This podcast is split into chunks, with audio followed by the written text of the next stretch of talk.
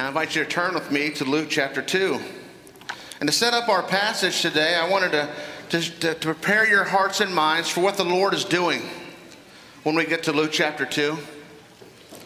When the Lord wants to position his people to accomplish his purpose and his plans, he, he will use any means necessary. And it's absolutely miraculous. It's amazing to watch how the Lord moves his people through different circumstances, through good times and bad times, through sunny days and cloudy days. Feast or famine, the Lord will use whatever it takes to get, even if it's one person in the right place to do his work.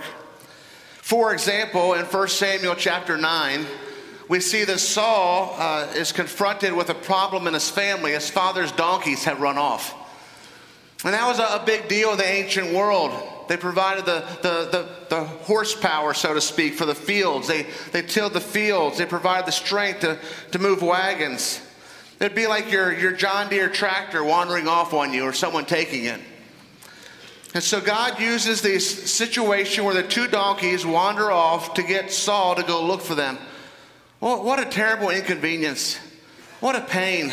Saul has to stop his work. He's got to take some time off work and he's got to grab his servant. We find out he goes for three days searching for the donkeys in the wilderness. But what's happening is the Lord uses the missing donkeys to position Saul at the feet of Samuel, who will anoint him as king. And if it wasn't for the headache of the missing donkeys, Saul would have never found himself right at the footsteps of Samuel. I want you to hear how sovereign and providential God's rule is in the lives of his people, in all people. In 1 Samuel 9 15 through 16, we read, Now the day before Saul came, the Lord had revealed to Samuel, Tomorrow, about this time, I will send to you a man from the land of Benjamin. And you shall anoint him to be the prince over my people, Israel. He shall save my people from the hand of the, hand of the Philistines. For I have seen my people because of their cry has come before me. The Lord was sending Sam, Saul to Samuel. The Lord was sending Samuel, and uh, uh, Samuel was going to receive Saul. And he told him when he will arrive. He said, even this time tomorrow. God knew exactly when the, the missing donkeys, the search for them would position Saul before Samuel. Saul had to miss his donkeys in an inconvenient, disruptive time from his day to day schedule.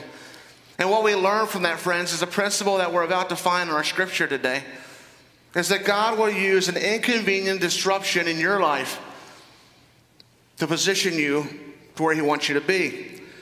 First Samuel is one example. Another example is in the book of Ruth. Do you know that book? We should know it. In the book of Ruth, there was a famine in the land. The whole nation suffered from a famine.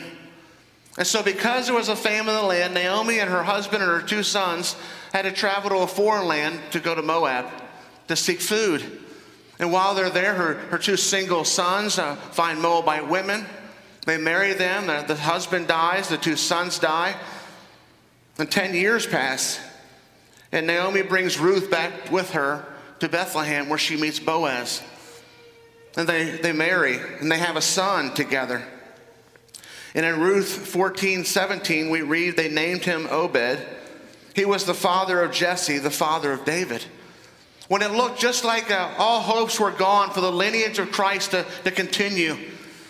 The Lord Jesus Himself orchestrated a, through His sovereignty a famine to move Naomi and Ruth to meet so they could come back and meet Boaz and continue the line of David.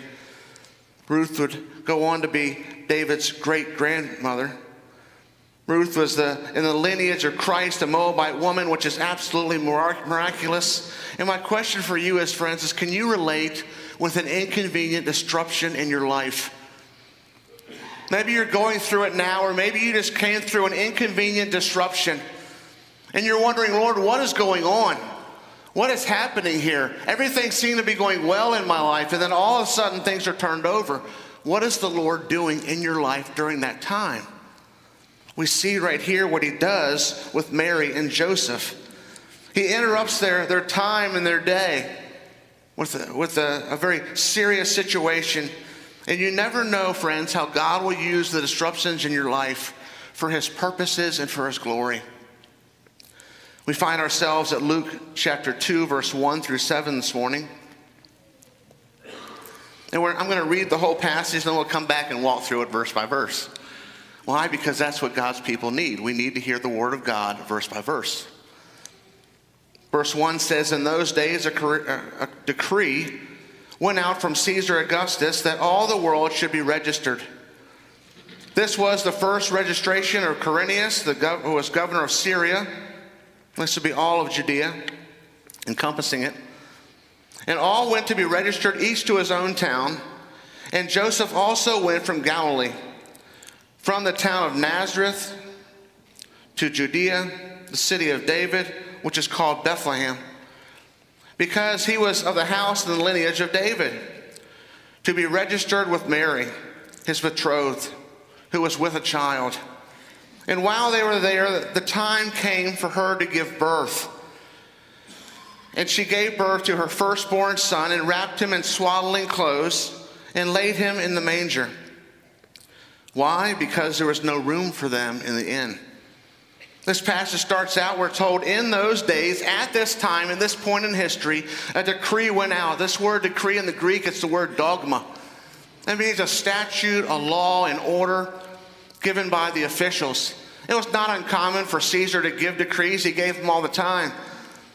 The Roman government occupied uh, Israel, certainly Jerusalem, and the Jews hated it, but they had to do whatever the Roman government said because if you disobeyed the Roman government, you could suffer the penalty of death.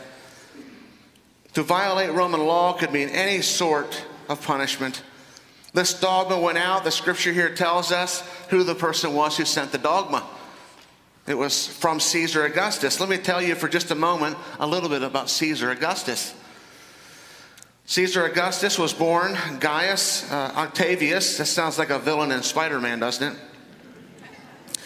Octavius uh, would later change his name to Augustus, and I'll tell you what that means in just a moment. Augustus was the first Roman emperor. He reigned over 40 years from 27 BC to AD 14 when he died. Julius Caesar had no living descendants, so he had no living legal descendants. So he adopted his great nephew, Octavius. And you know Julius Caesar's fate on that Ides of March when he was murdered. Julius's property, his, his everything he owned, uh, two thirds of his money, his title, it all went to his 19 year old grandnephew. Some time would pass before Octavius would become the leader of Rome, but he eventually will. And for the first 20 years, we're told was a remarkable time in Roman history. It brought about the Pax Romana, a great peaceful time for the people. The world, their known world, was dominated by Rome and Roman soldiers. He gradually uh, added several titles princeps, which means the first one. He called himself the first one in all creation. And another way to translate that title is to say above all. Can you see where this is going?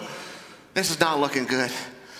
Not only did uh, uh, Octavius change his name to uh, title to that, but he changed all to Pontifex, which means highly priest. He declared before the people that he is above all, he is the highly priest, and as if that wasn't enough, he eventually changed his name to the title Augustus, which means supreme ruler. That means there is no more authority, there's no higher power than Caesar Augustus himself, and Caesar is just a title, like king or emperor or president. This is what was going on in that day. And as if that wasn't enough, Caesar declared himself a god. The people accepted it and they worshiped him. And here we have this law has gone forth in the occupied world. The law here we're told is this, the scripture tells us, that all the world, this would be their known world, the, the Roman occupied world, should be registered. Well, what does that mean? It means world domination is expensive. And registration was a, a purpose of seeing how many people should be paying taxes. It was all about acquiring more money from the people as if they weren't taking enough from the people.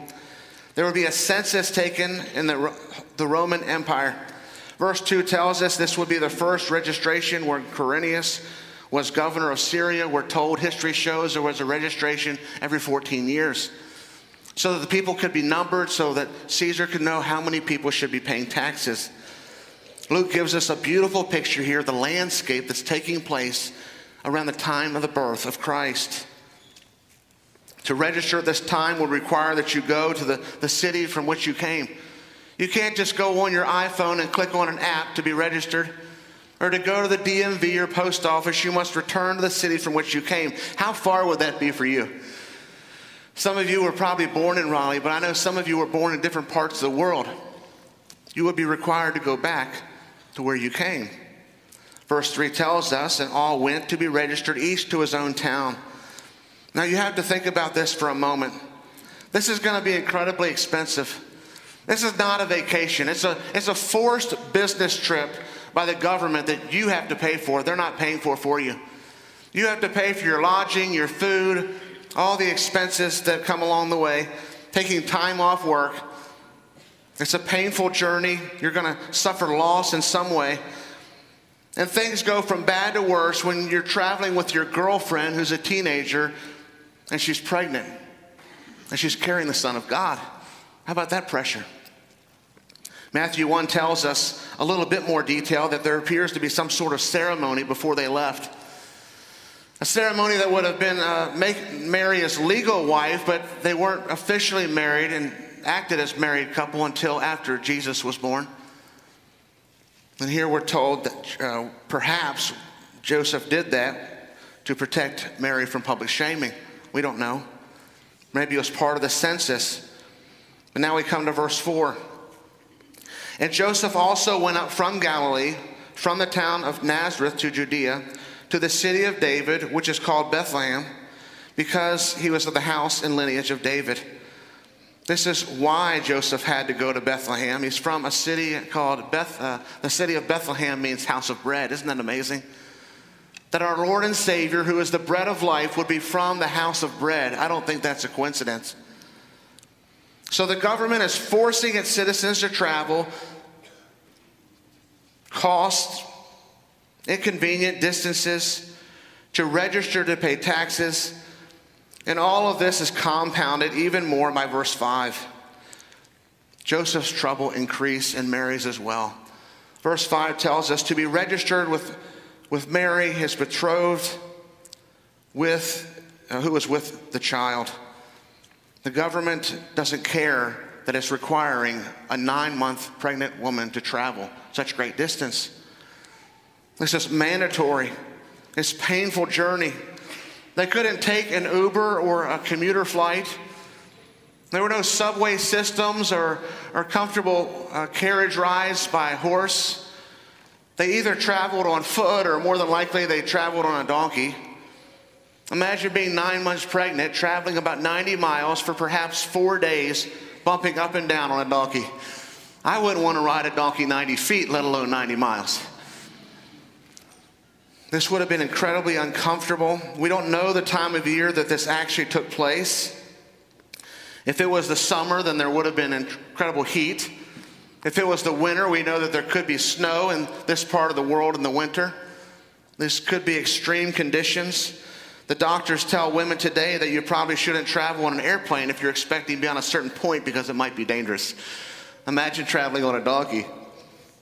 Verse 6 tells us this and while they were there, the time came for her to give birth.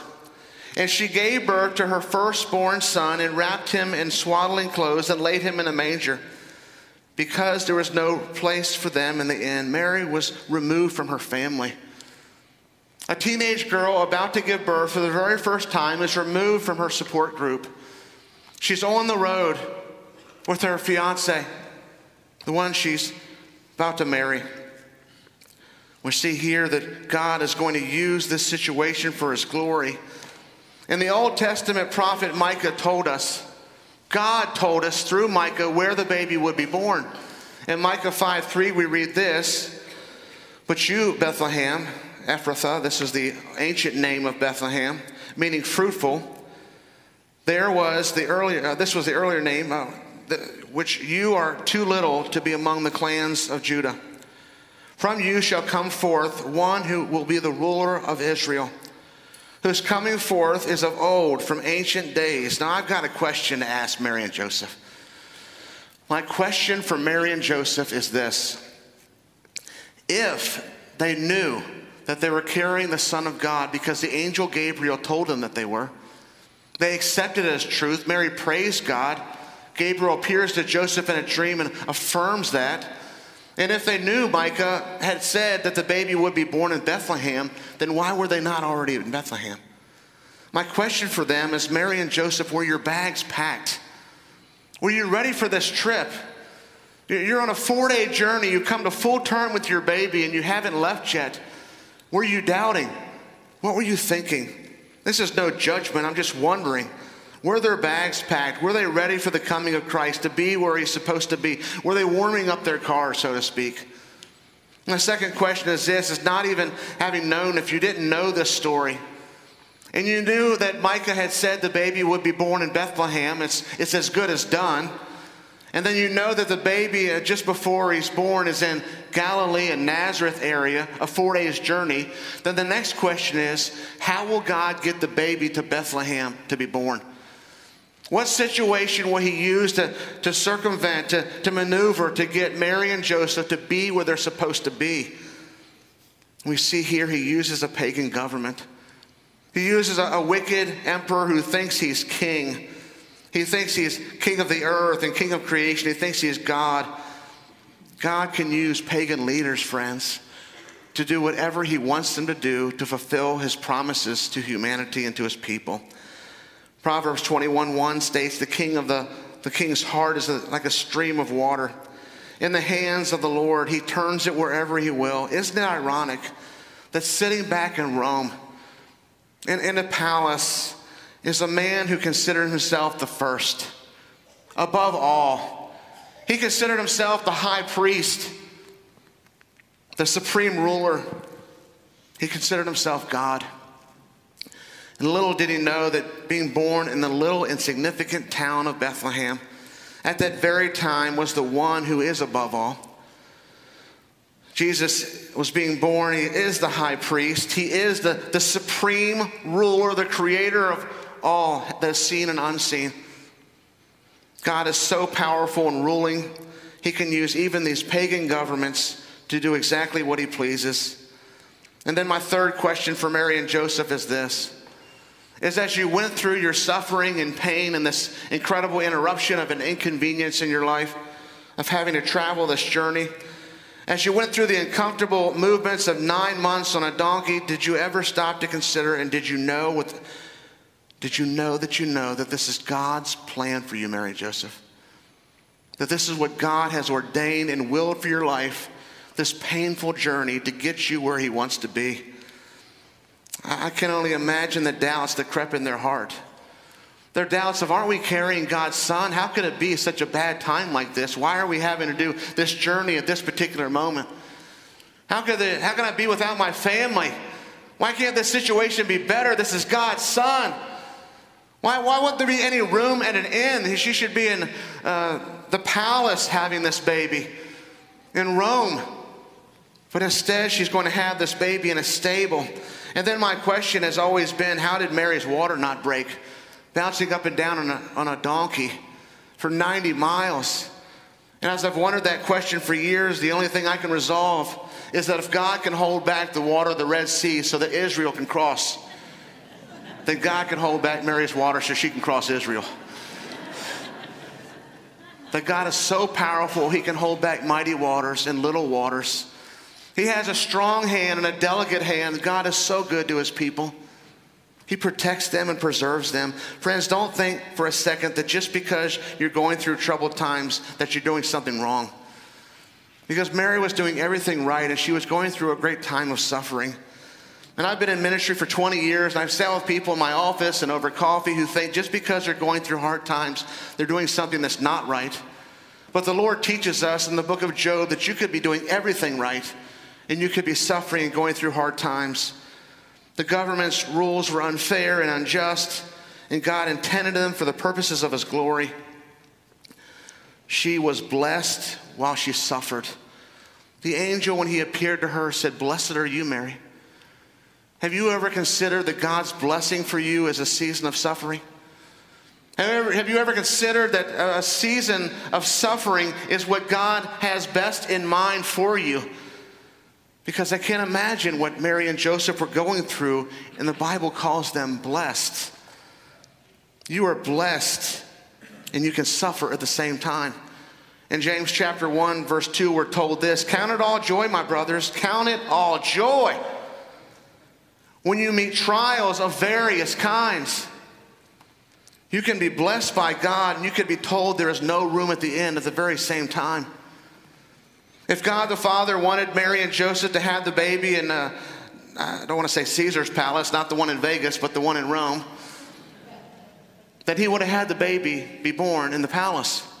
If he wanted to have the baby at home with their family, the baby would have been at home with their family. If the baby was supposed to be born in the inn, God would have made room at the inn. The reason there was no room in the inn is because God had ordained there be no room at the inn.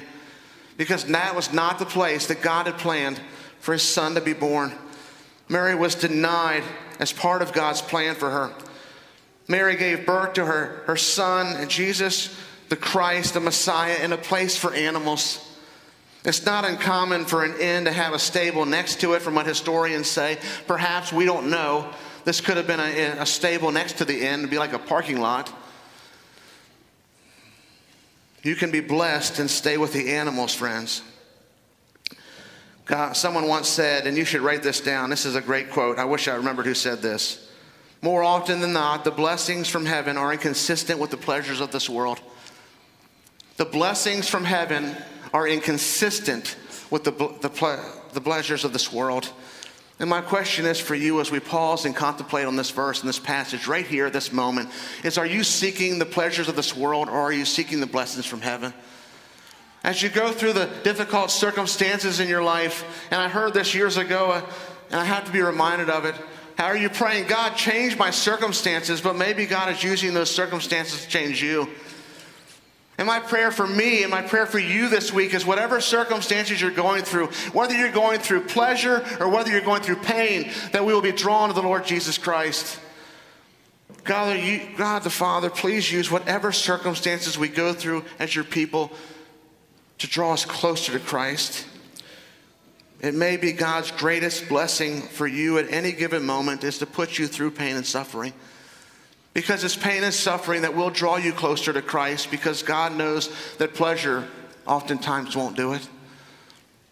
Pain will bring you and I to our knees. It draws us closer to His Word and to His people. And it ends up being a great blessing. And something I was told years ago is don't waste your pain. Don't waste seasons of suffering. Count it all joy, brothers, when you go through difficult times. Because the worst that could happen is you go through these seasons of pain and you look back and say, I didn't grow a single inch with my Lord. I didn't spend any time with Him and His Word and fellowship with His people in prayer. Friends, how are you spending time when you go through pain? Do you seek the Lord? And here we see that they are blessed in their suffering. And the last question I have for you before we get to our application is this Do you believe that the lie that success, comfort, and leisure are the only signs of blessing? Because that, that comes from a false gospel called the prosperity gospel. That's a lie.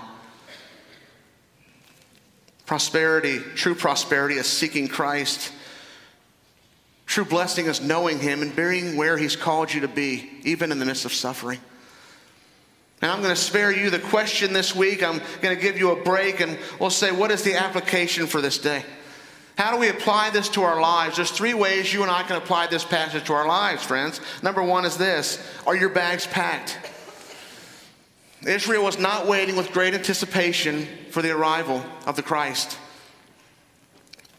Are you living your life with great anticipation for the second coming of Christ? Here we celebrate the, the first Advent, but are, are you living your life in preparation of the next Advent when Jesus comes back for his people? Israel was not prepared, they were not anticipating. Are you participating Jesus' return? Are you living a Jesus anticipation life every moment of the day? Are you prepared for him to come back today? Are you living a life that's glorifying and honoring to him? If he came back today and saw how you're living, would, be, would he be pleased with your living? Would he be pleased by the way you, you talk with your, your friends and family? Would he be pleased by your interaction with him in prayer or maybe your, your lack of interaction with him? Would he be honored by the things you say when no one is looking? Hebrews 9 27 through 28 tells us this. And just as it is appointed for man to die once, and after that comes judgment, so Christ, having been offered once to bear the sins of many, will appear, appear a second time, not to deal with sin, but to save those who are eagerly waiting for him. Are you eagerly waiting for Jesus? He could come back today, and how will he find the state of your soul? Will your behavior and your attitudes and your language be glorifying and honoring to him?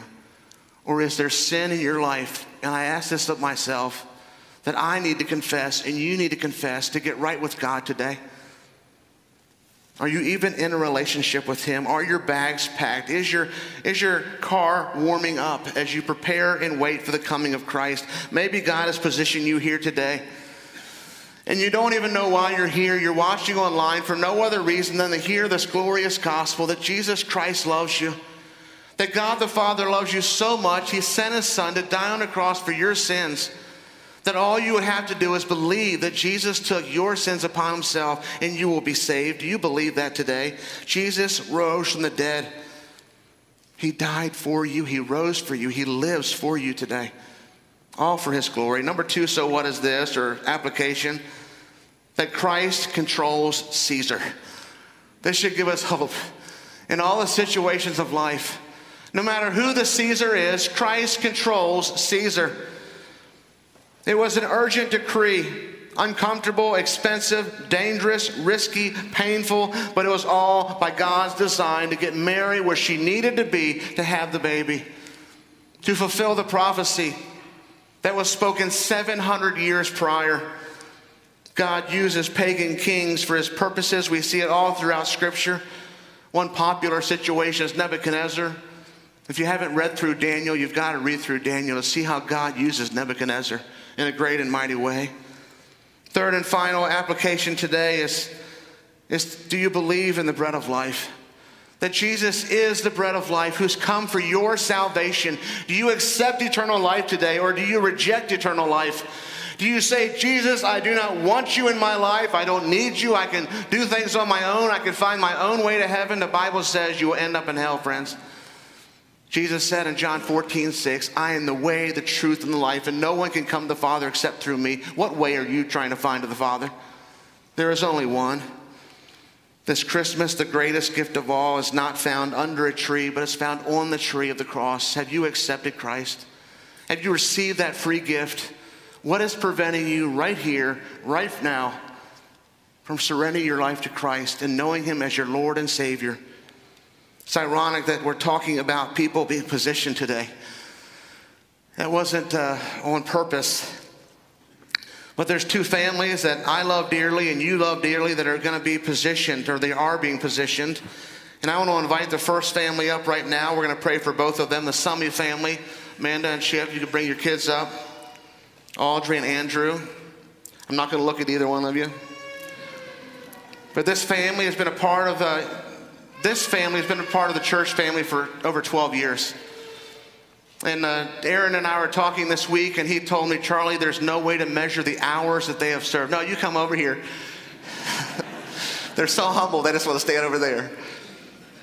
But the Lord has used them in great ways. They are a ministry team, and they've served faithfully. Chip is uh, coming off his time as serving as an elder. He served as Sunday school teacher, and Amanda and Chip have both served in Awana leaders and Awana captains and children's ministry and youth. And they care very much about the next generation. They raise godly children who I'm just very proud to have known in the past year. And Chip will be moving on. Uh, today you're moving, aren't you, tonight? And they've, uh, you probably embarrassed me to say this, but they sold their home and moved out of it recently, and they've been renting an Airbnb to be a part of Christ, uh, Christmas at Christ before they move. But the Summies will leave today to go to Florida while Chip will be working with Ligonier Ministries, which is an awesome ministry, to continue to change lives for Christ. We give them a big hand.